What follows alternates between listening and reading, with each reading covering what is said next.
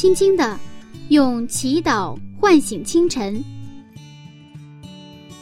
迎着初升的太阳，舒展新的生命。清晨的翅膀，翱翔上帝智慧的天空。每一个第一时间，我们和你一起从新出发。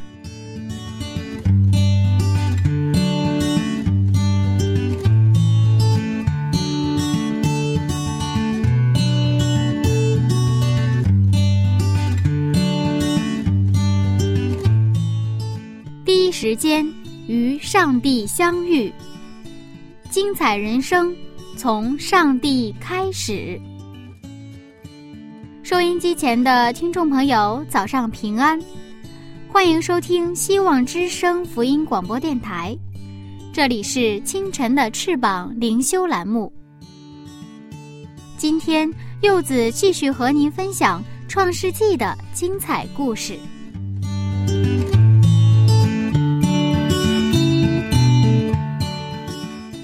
段时间呢，出现了一个新词汇，叫做“外贸协会”。别误会，这可不是指商业上的贸易协会，而是指现实生活中忽略人的内心，只注重外表的现象。其实我们很多人都是外贸协会的成员。那在今天的圣经故事里。我们也发现一位外贸协会的成员，他是谁呢？一起进入《创世纪》。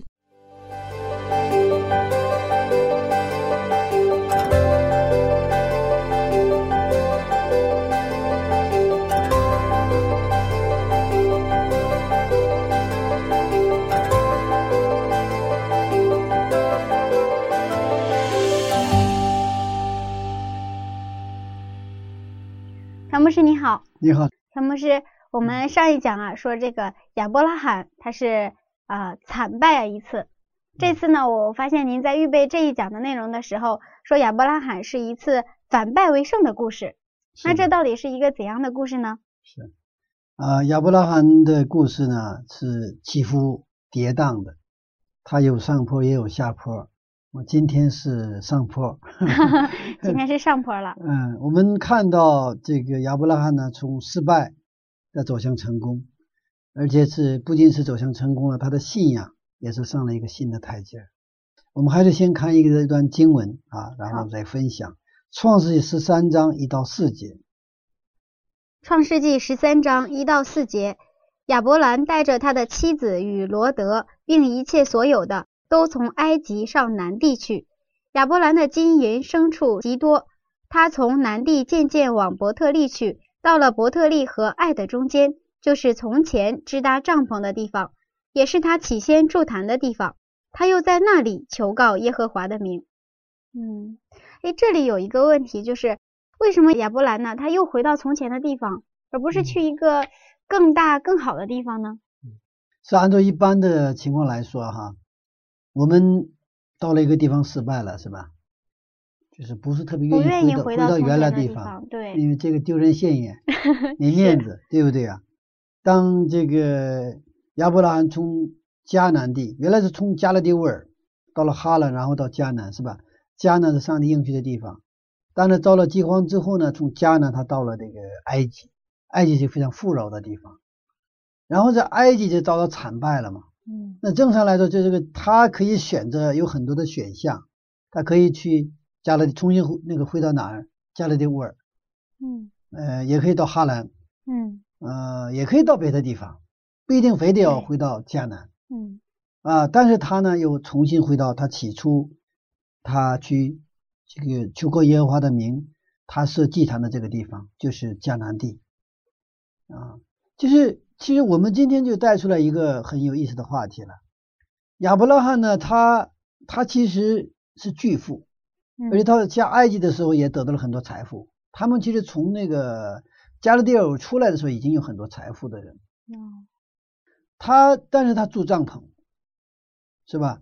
他经历过加勒底乌尔那个地方的楼房啊、水洗式的马桶啊，还有油漆马路啊。啊，这个他都经历过城市的富饶，那么城市的那个便捷、奢侈、享受，但是他现在选择了这个帐篷，可以说他是一个住帐篷的一个富翁。现在这个犹太人呢，也有这个帐篷节哈，帐篷节的话，他都是在自己的房子面前，他在这个，即便是富翁，也是他用什么那种纸壳箱子啊，就是这种很简陋的搭一个棚子，然后呢。在这个帐篷节、祝凤节期间呢，他们就住在这里边，在那里边吃饭，让他们去回忆他们曾经在旷野时候的生活。那么这个亚伯拉罕他作为一个富翁呢，他住在这个帐篷啊，然后他这个马上做的事情是什么？就是筑祭坛。筑祭坛用今天的话说就是建教会啊。他这个祭坛就是建在哪里啊？建在他那个帐篷的这个旁边。他不是到很远的地方，就在他们的旁边啊。我们在这个以后会在这个他的儿子以撒的故事当中都会看到，他们是三个是在一起，帐篷，然后是祭坛，然后是井，这个三位一体了。啊。这是这个三个这个井，它就离不开水嘛，特别是那个地方，然后它得有就住的地方，还有一个敬拜的地方。那其实我有一个愿景哈，我也跟经常跟我周边的青年人讲，其实我们在过去去教会的话很远，嗯，一个半小时到两个小时，嗯，这还得倒车，这还有很挤。就现在以前周末不挤了，现在周末也挤了。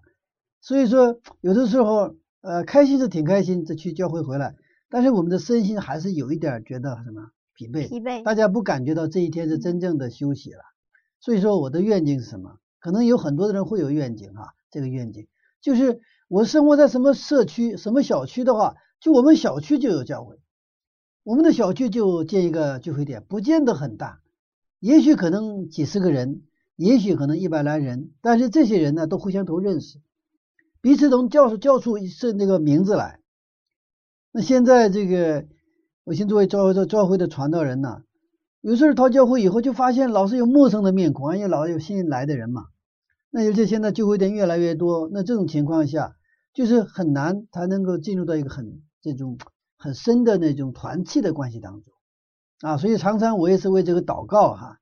但是呢，真的我希望哈，就是在我们的小区里边能够有我们的教会，就像亚伯拉罕他帐篷的旁边筑起他的祭坛啊。当然这个呢，就是。呃，也应该这个有很多的人，而且是我希望有更多的人一起拥有这样的愿景。无论是什么地方，只有人就人这个生活的小区，哪个小区都有我们的什么一个敬拜上帝的地方，哪怕是很小，但是那个地方有温馨啊，彼此相爱，哎，这样的一个地方。所以他现在亚伯拉罕呢，从迦南地呢回到了哪里啊？回到了起初他离开的地方，是吧？遭到饥荒。然后离开的地方，那么回到这个起初的地方以后，在那儿支他帐篷，然后呢，在那儿设这个祭坛，是不是？我们这让我联想到就是创世纪的一章一节。创世纪一章一节怎么写的呢？大家都熟悉哈。起初，上帝创造天地。嗯，其实我们每个基督徒都有一个我们的起初，我们信仰的起初，我们曾经认识耶稣的那种起初。曾经我们到了教会以后，那种为耶稣基督对我们的爱怦然心动的那么一个起初，其实每个人都有啊，每个人都有。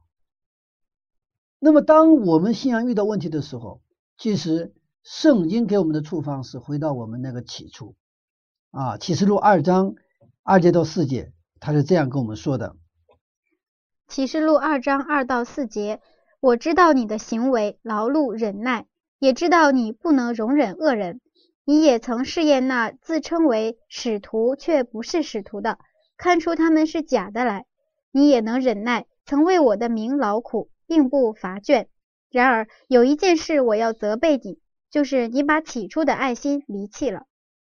所以，其实我们啊，在服侍教会的时候，我们真的是就像启示录所讲的一样，劳碌忍耐，是吧？也知道不容忍恶人，真的很辛苦，起早贪黑，而且这个可以说，呃，不计报酬啊，如果是一个公司的话，可能也会去计算报酬。但是这个人在教会里服侍是真的是不知辛苦，而且教会里也有很多是一分钱不要的义工，嗯，对吧？他就愿意拿出自己的时间、自己的精力、自己的恩赐、能力，甚至是还还带着自己的钱财来服侍教会。我们很辛苦半天，但是教会呢，发展不发展，还是那些老老面孔。然后呢，教会呢还是不冷不热。这个时候，我们就有的时候就是特别，呃，进入一个怪圈，就是互相指责。呃，那个教友指责牧牧长，说牧长做的不好，牧长觉得教友们什么不好。嗯，当进入这个，但圣经的答案是完全不一样。我们继续看启示录二章五节。启示录二章五节，所以应当回想你是从哪里堕落的，并要悔改。行起初所行的事，所以说，你看他的处方就是，应当回想你起初在哪里坠落的，要悔改，行起初所行的事。这个悔改不仅是教会的牧长悔改，我们的教育也悔改，都要悔改。每一个基督徒在上帝面前悔改，然后我们回到起初的那个爱心，起初让我们真的为教会去，每个人都是充满那种爱心的那种那种情况。我记得我在啊，这个起初哈，我来到教会的时候，二十多年前了。那个时候我们就建一个教会，就是要买一个教会，那时候不大了，但是有院子，能够装下七八十人的这么一个地方。当时是多少钱呢？是大概四万块钱。那么这四万块钱教会当然没有，那个时候这是在九十年代初了，四万块钱。当时我们教会就是能够动员的钱是一万块钱，嗯，但是我们要买这个四万块，所以当时我们就开始就教会募捐，啊，那甚至有什么样的情况呢？把这个结婚戒指都拿出来了，啊，结婚戒指都拿出来，大家就是真的是那种热心呐，就那种奋不顾身呐，大家觉得这个东西就说。我宁可我没有房子住，但教会得有聚会的地方。所以那种起初的爱心和热心，我现在回想起来的，常常让我感动。那种呃感动啊，就是说真的是无以言表。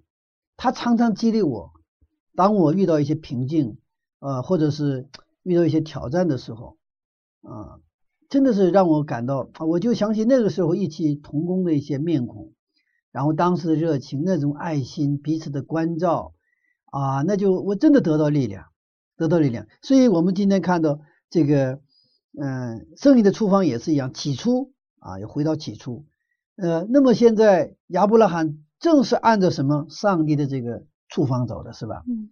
他在呃埃及失败之后，他就回到他的起初跟上帝怎么样亲近的地方，然后回到那个起初的地方，他就重新设祭坛，是吧？啊，所以我们不怕。我们辛苦劳碌得不到效果，就怕在失败中忘记曾经饶恕我们、爱我们的上帝的恩典。所以我们要回到信仰的什么状态？初恋的状态。嗯，但是我们呃很多的时候都觉得自己走着走着，可能就丢失了起初那份爱心，渐渐的就冷淡了，然后就没有感觉了。嗯，怎么才能把起初的这份爱找回来呢？就是这个爱不是我们自己拥有的，我们得到，就是就像我们没有电，是吧？现在电没了，我们得就是跟什么地方要连起来？我们得去跟这个电源连起来，就是它的源头，爱的源头就是我们的上帝，哎，他是他就是爱，所以我们现在没有爱心是正不正常？很正常，但作为基督徒就不正常了，是吧？我们圣经告诉我们说，我们是容器。我们就是一个一个瓦器，一个器皿。嗯，我们是装载的。我们装载上帝的爱心的时候，我们成为有爱心的人。我们这里没有装载的时候，我们就是没有爱心的人。不是我们生来就是有爱心的人，不是这个样子啊。所以，我们有的时候祷告哈，这么祷告，我们是求上帝改变我们。我们改变不了，我们就是瓦器呀。我们的祷告的方向应该什么方向？求上帝什么？洁净我们这个器皿，使上帝的爱，就圣灵能够再一次在我们身上动工。是我们求上帝改变的不是我们的现在的我们自己，求上帝改变什么？改变我们的心，让我们的心能够打开，让上帝能够进入。所以在启示录三章就是很具体的，就是二章刚才说了嘛，然后三章上帝就什么在敲门嘛，在门外敲门，我要进到你里边去，我要跟你一起同住、同同吃同住啊。所以我们怎么去回到实际我们的信信仰生活当中，怎么回到上帝面前？其实我们要知道这个状况的真实的这个这个这个这个原状在哪里，就是说我们回到上帝的话语面前。回到我们的圣经面前，不要上人去询问，那个没有什么太大作用。我们因为上帝已经给了我们圣经，对吧？我们上帝还给了我们祷告的武器，对吧？我们一边祷告着，我们打开圣经，我们从上帝的话语当中，我们重新重新找回我们起初的这个感觉。其实，在以后我们在历代志啊，在列王记上下，我们看到。那个真正的宗教的复兴都是从哪儿开始的？都是从上帝的话语开始。上帝的话语，回到上帝的话语，就是回到起初。因为上帝的话语是什么？是大有能力的上这个话语，它能够怎么样？它进入到我们的心中，重新创造我们啊！所以这个亚伯兰，所以他做的什么？回到那里就是重新什么设祭坛，来到上帝面前。后来上帝呢也让雅各回到伯特利嘛，对不对啊？嗯，他就到回来以后，他到事件去那个去见，他说不行，这是你许愿祷告是伯特利，那就在伯特利重新祝他。雅各听从了，然后他回到伯特利重新啊祭坛。所以回到起初是圣经的非常重要的一个贯通圣经的一个原理，也就是我们按照这个原理做的时候，上帝会恢复我们起初的爱心，回到圣经，回到上帝的话语。那么亚伯拉罕呢？他这个从啊，就是埃及出来的时候，带了很多的财物来哈，啊，那么他有一个同伴就是罗德了，嗯，啊，他所心爱的侄子哈，那么他们两个人一起去了埃及，然后付出了代价。他们出来之后呢，开始他俩关系还没问题，那么后来呢，啊，他们之间出现了一些状况，啊，这个状况又出在什么地方？出在。财务上，对吧？我们看创世纪十三章的五到七节。创世纪十三章五到七节，与亚伯兰同行的罗德也有牛群、羊群、帐篷，那地容不下他们，因为他们的财物甚多，使他们不能同居。当时迦南人与比利洗人在那地居住，亚伯兰的牧人和罗德的牧人相争，他们彼此相争，他们彼此相争，彼此相争啊。他们，你看啊，他是在迦南人和比利先人面前，他们的这个就是罗德和亚伯拉罕的这个牧者们互相相争啊，哈，因为这个井啊，一一种这个草地呀，对不对呀？那互相就摩擦啊，原因是什么？原因是什么多了？牛群、羊群太多了。对对对，也就是说啊，钱多了之后，就是这个出现了问题了，是吧？现在我们可能兄弟之间也是一家，可能是五个兄弟妹姐妹。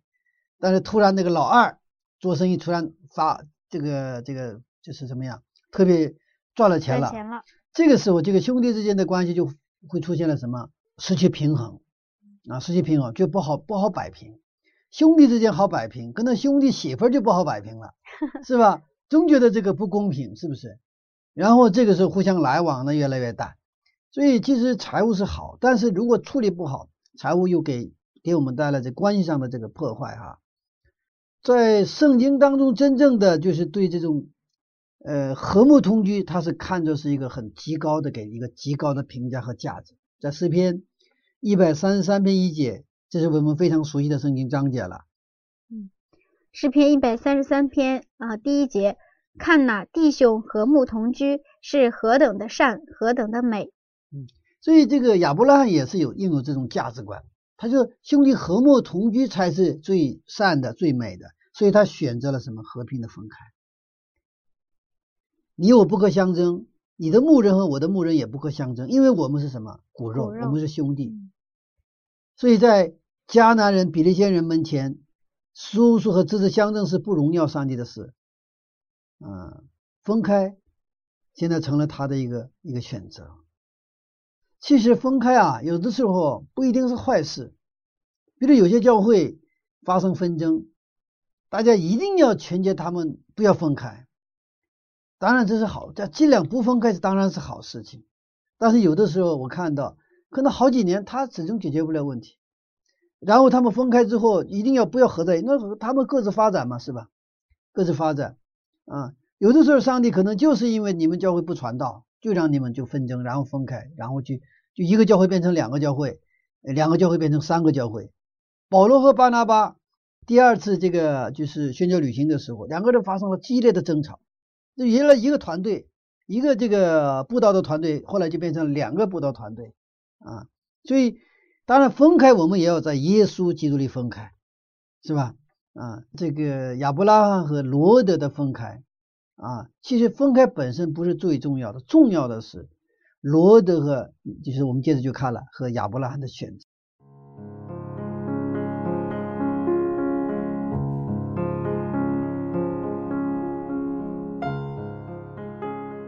初恋是美好的。亚伯拉罕失败之后，他回到了和上帝开始的地方，重新整理和上帝的关系。亲爱的听众，如果您在信仰过程中感到疲惫无力，那就说明我们需要回到上帝的话语里，重新整理和上帝的关系了。也许我们会反复出现无力的状态。但是柚子相信，只要我们愿意回到上帝里面，就有重新开始的希望。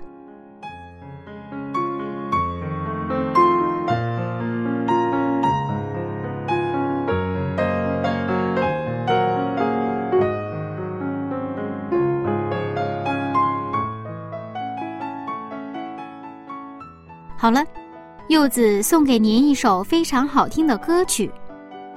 主啊，求你侧耳听，来自有晴天音乐世界。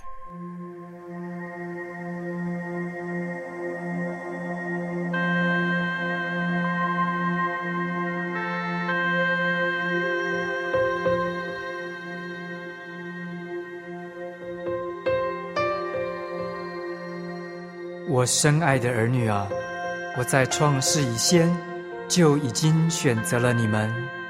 将你们分别为圣，单单归属于我，使我荣耀的名彰显在你们身上。我的眼，我的心，紧紧的牵挂着你们。你们若是遵行我的吩咐，谨守我的律例典章，我必赐福给你们和你们的子子孙孙，来寻求我，来寻求我的面吧。我必从天上垂听你们每一个祷告，赦免你们一切的罪，医治你们受伤的地，来归向我，来归向我吧，我所爱的儿女们，来归向我吧。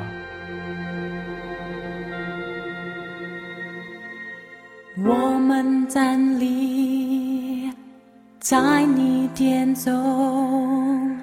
谦卑自己，来到你的面前，主耶和华，我们举手向你呼求，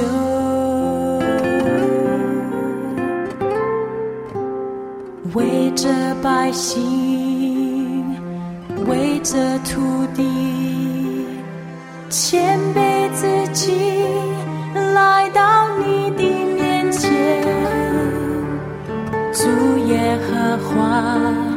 我们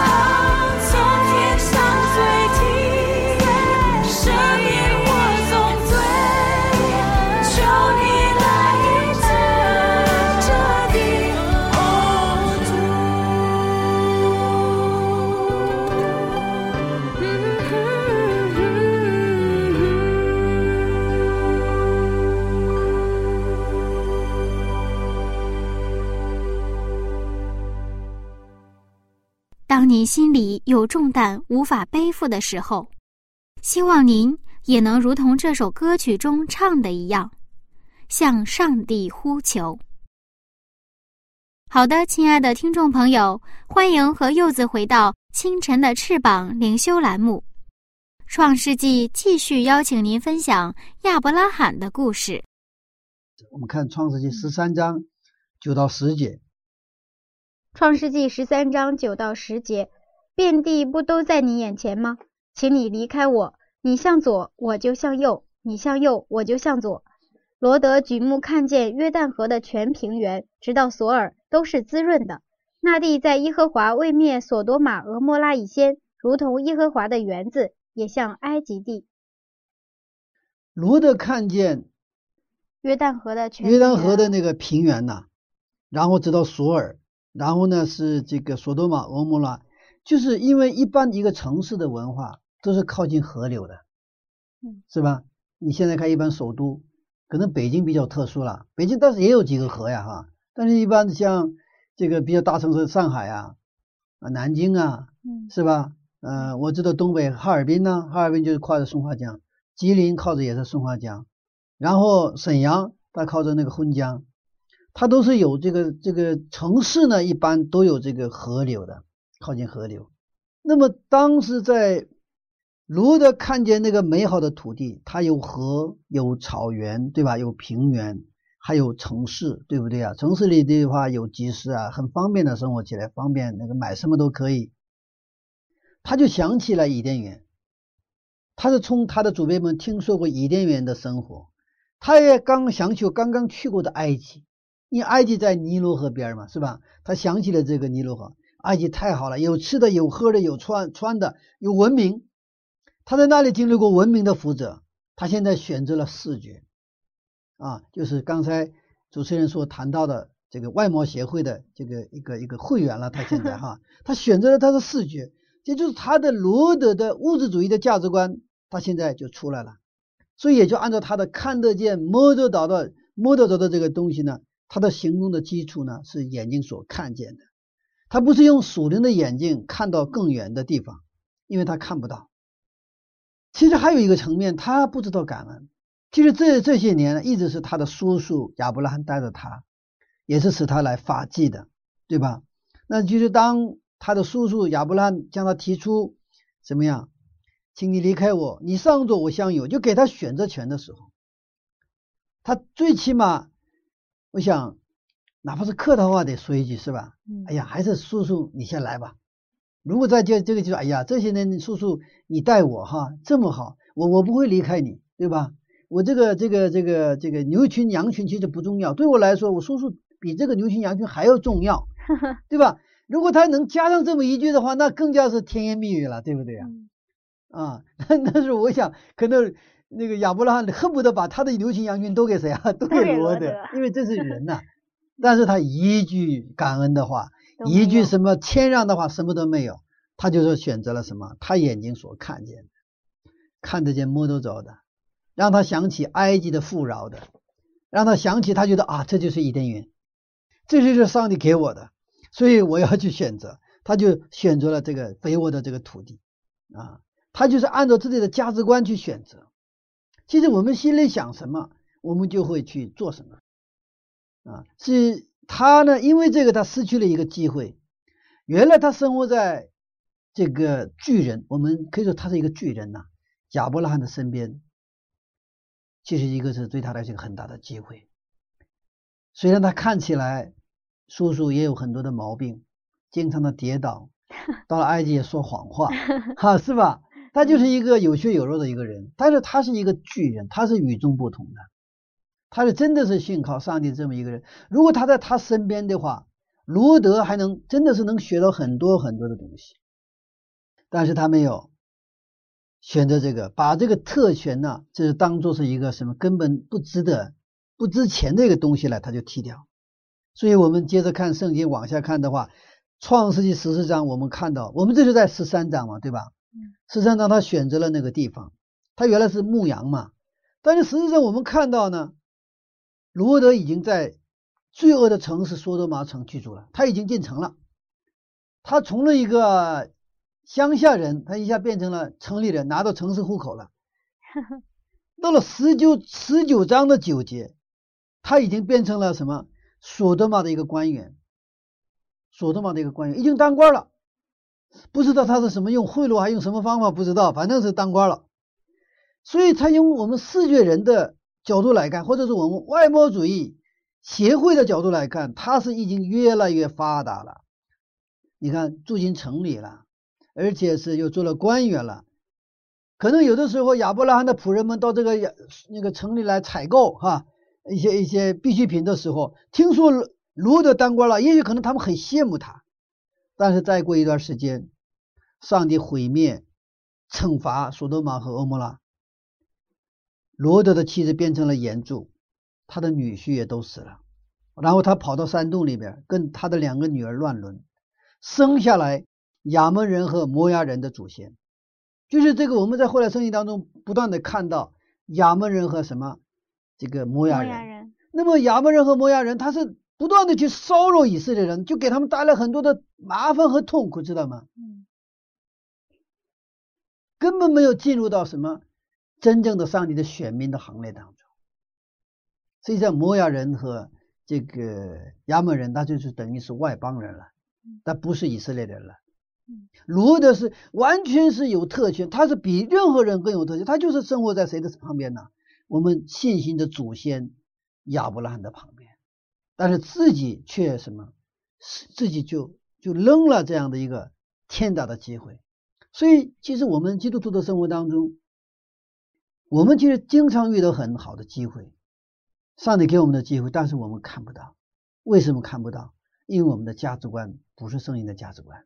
所以，既然即便上帝给你祝福了，这个祝福啊，你拿不到，你得不到，因为你根本看不到，你看不到，怎么能拿到呢？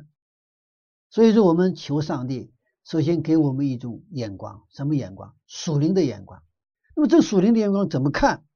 就是用圣经的视角去看问题，用圣经的视角去看世界，用圣经的视角去看对象，用圣经的视角去看职业。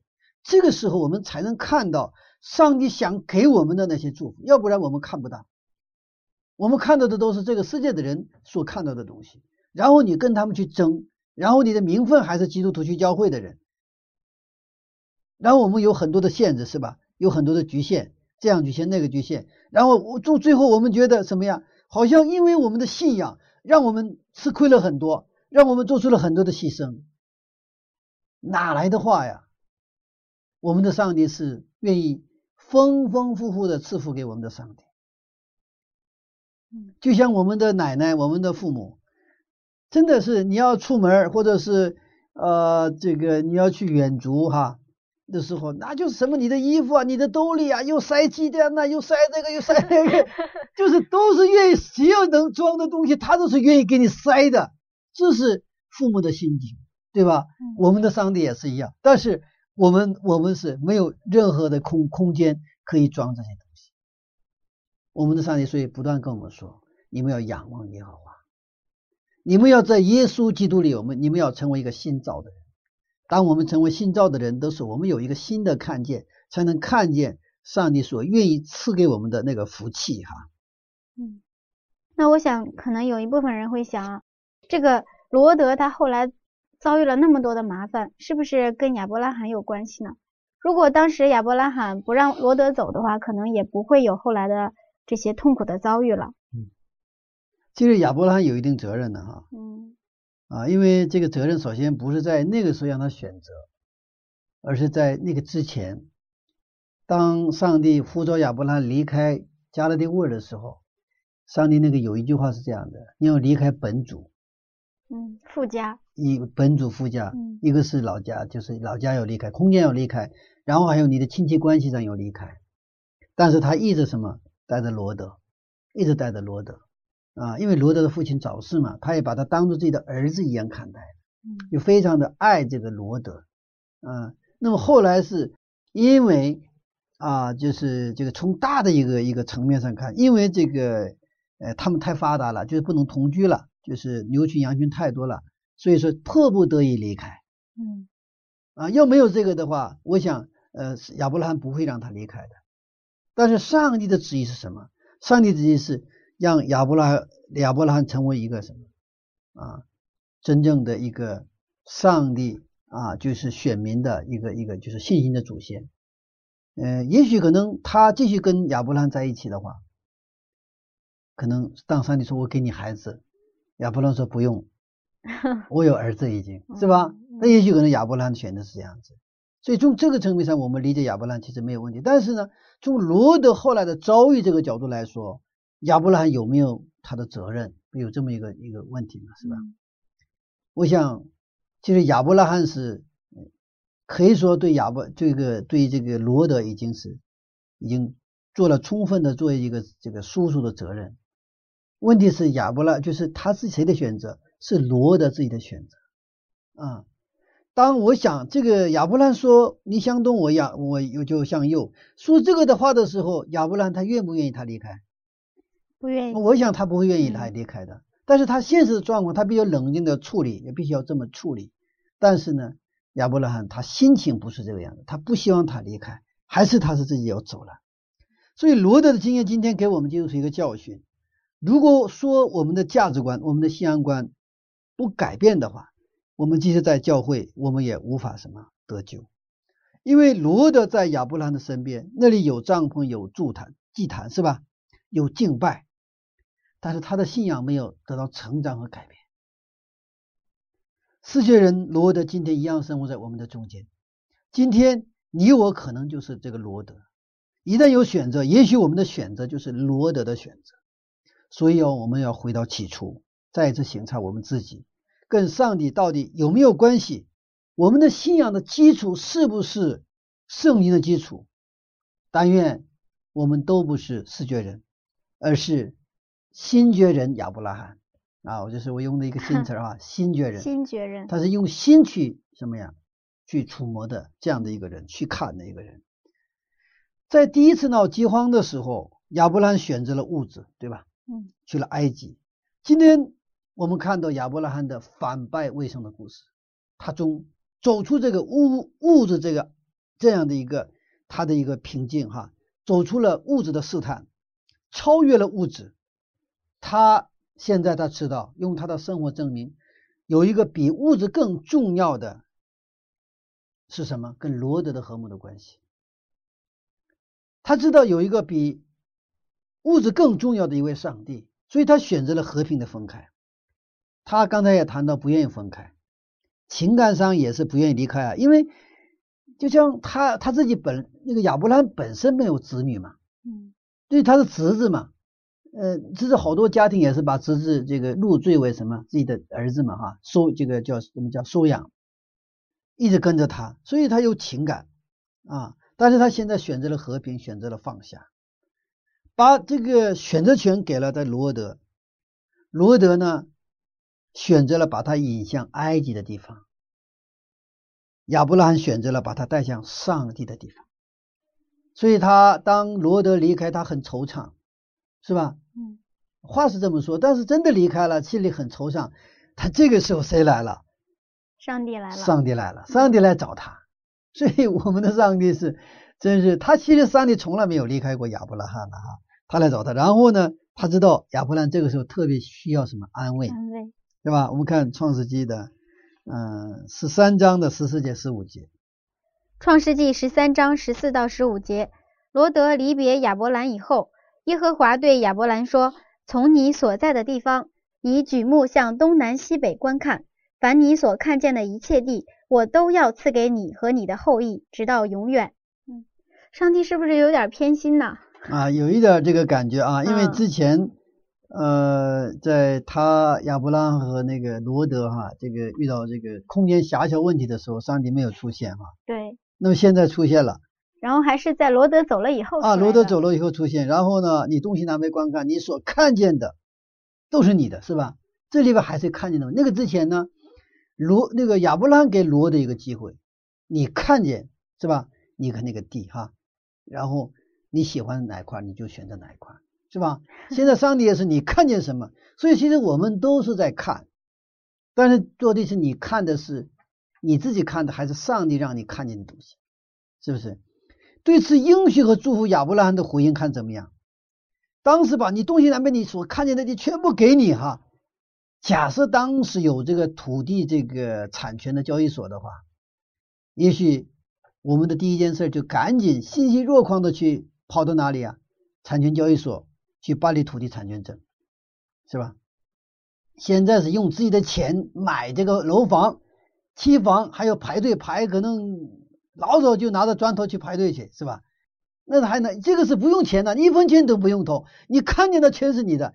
假如说这个小区的见到一个老板，然后跟那个主持人说：“那个你现在到这个最高的地方三十三层，你看东西南北，你看的楼房都是你的。”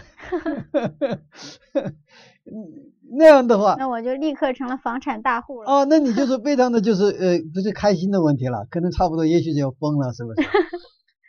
但是我们看亚伯兰的回应，《创世纪十三章十八节，《创世纪十三章十八节，亚伯兰就搬了帐篷，来到希伯伦曼利的橡树那里居住，在那里为耶和华筑了一座坛。希伯伦嘛，他的你看他的回应不是到那儿跑马圈地啊，到土地什么就搞这个去这个占这个地方，而是搬了帐篷，来到希伯伦曼利的橡树那里去。一个这个是什么地方？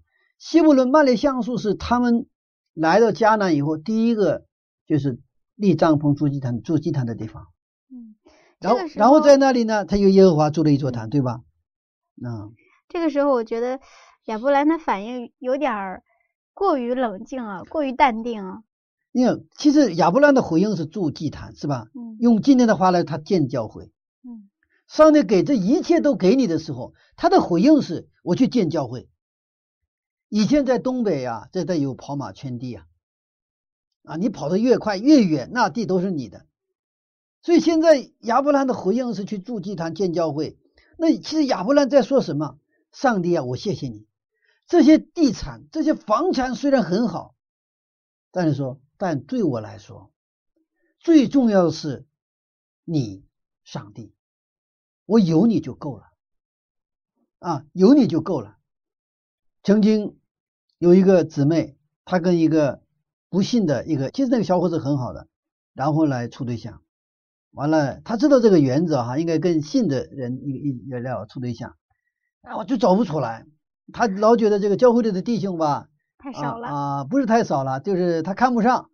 然后这个不信的这个人呢，弟兄呢，就是他是在社会里一个工作，然后呢，呃，就是收入啊啊也是很仗义啊，都都很好的，找不出来。所以有一天我就跟他说说，我我没说你吹了，我不能这么说话，但我就说了一句话，我跟他说了，我说你可以做一个实验啊，你就跟他说，你愿不愿意现在来到我这里，你放下你的职业，你这边也能找到工作嘛，对吧？嗯，那我所在的北京的话，你能不能离开你原来的地方，你放下你的职业，是吧？然后你到北京来找工作，因为那他也是一个一个大学毕业，然后呢很聪明的一个小伙子，能不能？我说在这找工作，在这工作机会很多，你可以试一试。完了，他说不可能，他他不用问，他说不可能。那不可能的话，你算什么？在他的职业或者他的那个所谓的前途啊啊，所以是那个他的前途和你之间，等于是他选择的不是你是职业，你为什么要选他呢？我说这跟信仰没有关系。反正后来就没有继续谈了哈啊，但我们常常是这样的，我们跟上帝的关系当中也是一样的。我们有很多的我们知道好的东西，对不对啊？吸引我们，我们想得到或者我们去享受的东西，但是在跟上帝的关系层面上，我们可以什么都放下。我说上帝啊，你是我唯一的，我有你就够了。所以亚伯拉罕的这个行为，这个回应，但是上帝说你东西那边看，我都给你，都是你的时候，他回应去去去怎么样筑祭坛，他去建教会，他的回应什么？我有你就够了。这是，就是真正是对上帝的一个爱的最高的一个表现，也是他的一个信仰的告白。我其实我能理解哈，为什么上帝这么喜欢亚伯拉罕？因为他跟亚伯拉罕是一个彼此真正相爱的一个关系。他们这个相爱是排斥其他的，就是除了对方之外，其他他所看见的那些东西都是排斥在外的，是吧？那些东西不能进入到他跟上帝的关系当中。其实，当我们跟上帝进入这个关系当中的时候，那其他东西是上帝要附加给我们。所以在马太福音六章三十三节谈到什么？你们要先求他的国和他的义。现在亚伯拉罕就是先求他的国和他的义了。那其他那都是要加给他的。那么我们是否有上帝就够？我们的现在基督徒嘛，我们基督我们的信仰生活是不是有上帝就够？我们是有上帝，是不是就幸福？我们是有上帝就能满足？我们可能有的时候我们有了上帝挺好，但是够不够？不够，我们还需要其他的。嗯，我们除了上帝之外，还有其他的神，其他的偶像。这就是实际上的巴比伦的状态。在幕后的时候，世俗化去攻击我们的教会，使我们的教会呢不冷不热。我们的信仰处于那种冷漠的一个原因，不再是那种炽热的、单单仰望对方的那种彼此相爱的初恋的那种感觉。所以说，现在亚伯拉罕信仰到了一个新的层面，他不像罗德一样用视觉去判断，而是用心、用信仰来判断。所以他抓住了这个机会。所以亚伯拉罕的后裔呢，也是因着亚伯拉罕蒙福了。所以上帝应许怎么样？你看他接着创世纪十三章六节十六节，我们看创世纪十三章十六节，我也要使你的后裔如同地上的尘沙那样多。人若能数算地上的尘沙，才能数算你的后裔。当时亚伯拉罕没有子女啊，他上帝给这样的应许，是不是？亚伯拉罕应许土地的时候还加了这样的一句哈：纵横走遍，纵横走遍土地，用什么？用你的双脚。亲自都走一遍，也就是说，上帝的祝福是用我们的践行来去让它落地的，就是我们的实践。上帝说往东，我们就往东，不是只是在那听啊。所以，耶稣基督的主导文当中啊，他也说：“愿上帝的旨意怎么样，行在地上，如同行在天上。”那上帝旨意如何去在地上行呢？就是靠我们的践行，我们的实践，我们的实际生活当中，按他的话去生活一样。在韩国八十年代的时候，他做了一个大型的布道会，在那个如意道广场啊。他为了筹划这次布道会，那些教会领袖们在一起祷告。那个时候，他们就是一起把手按在，打开圣经，就按在创世纪十三章十七节，就是我们今天读到的：“你起来，纵横走遍这地，因为我必把什么这地赐给你。”他们就这些教会领袖们打开圣经，然后手指着这个圣经经文来祷告。结果。云集了多少人知道吗？一百万这个布道会，一百万呢，这是在亚洲国家呀，在那个现在首尔的那个就是最大的广场，相当于像天安门广场那样的地方，最大的广场，云集了一百万听众。后来四百年之后呢，约书亚也是拿着这句话，十三章十七节来宣布，这迦南地是我们的，现在我们必什么，纵横走遍这地。现在为我们耶和华的名夺取这地，其实这也是一个非常好的传统。在今天我们基督徒的生活当中，我们学圣经道理当然重要，但是更重要是按照他的话去做。啊，你上班，你可以一边行走在你公司的角角落落，一边祷告。你亲自走遍，纵横走遍你们公司哈。如果你住在一个小区的话。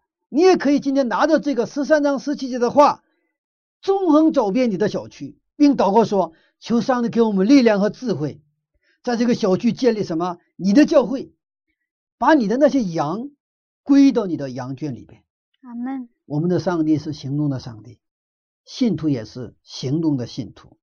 愿我们今天的这个是时间上帝话语的一天，哪怕是一句话。哪怕是一句话，一天一句话，一年就是多少话了？三百六十五句话，就不得了了。十年的话，三千六百五十句话。愿今天你起来，纵横走遍这地，我必把这地赐给你。”这句话应验在我们的身上。阿门。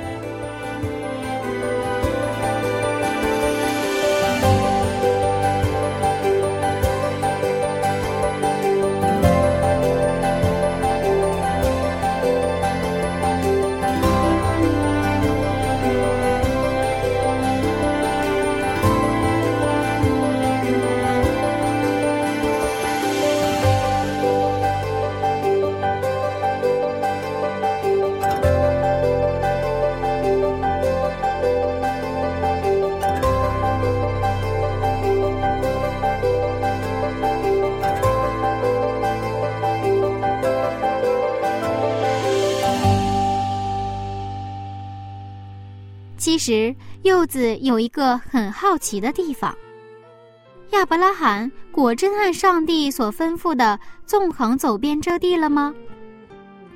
这个问题呀，柚子打算私下去难为一下牧师呢。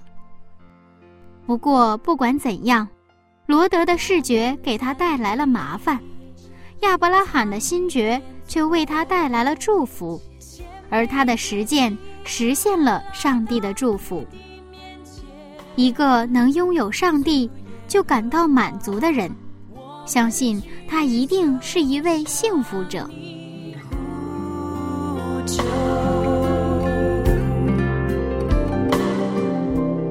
为着百姓，为着土地。下面，柚子邀请您一起来祷告，亲爱的天父。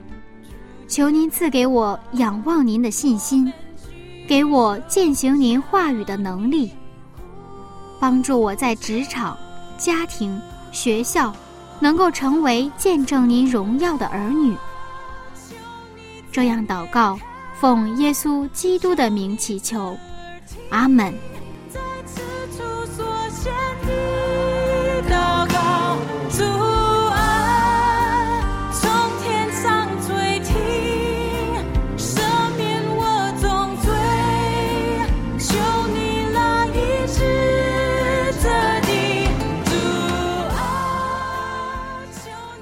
好了，亲爱的听众朋友，又到了结束的时间了。新的一天开始了，但愿今天您能够实践上帝的话语。下一次分享，我们再见了，拜拜。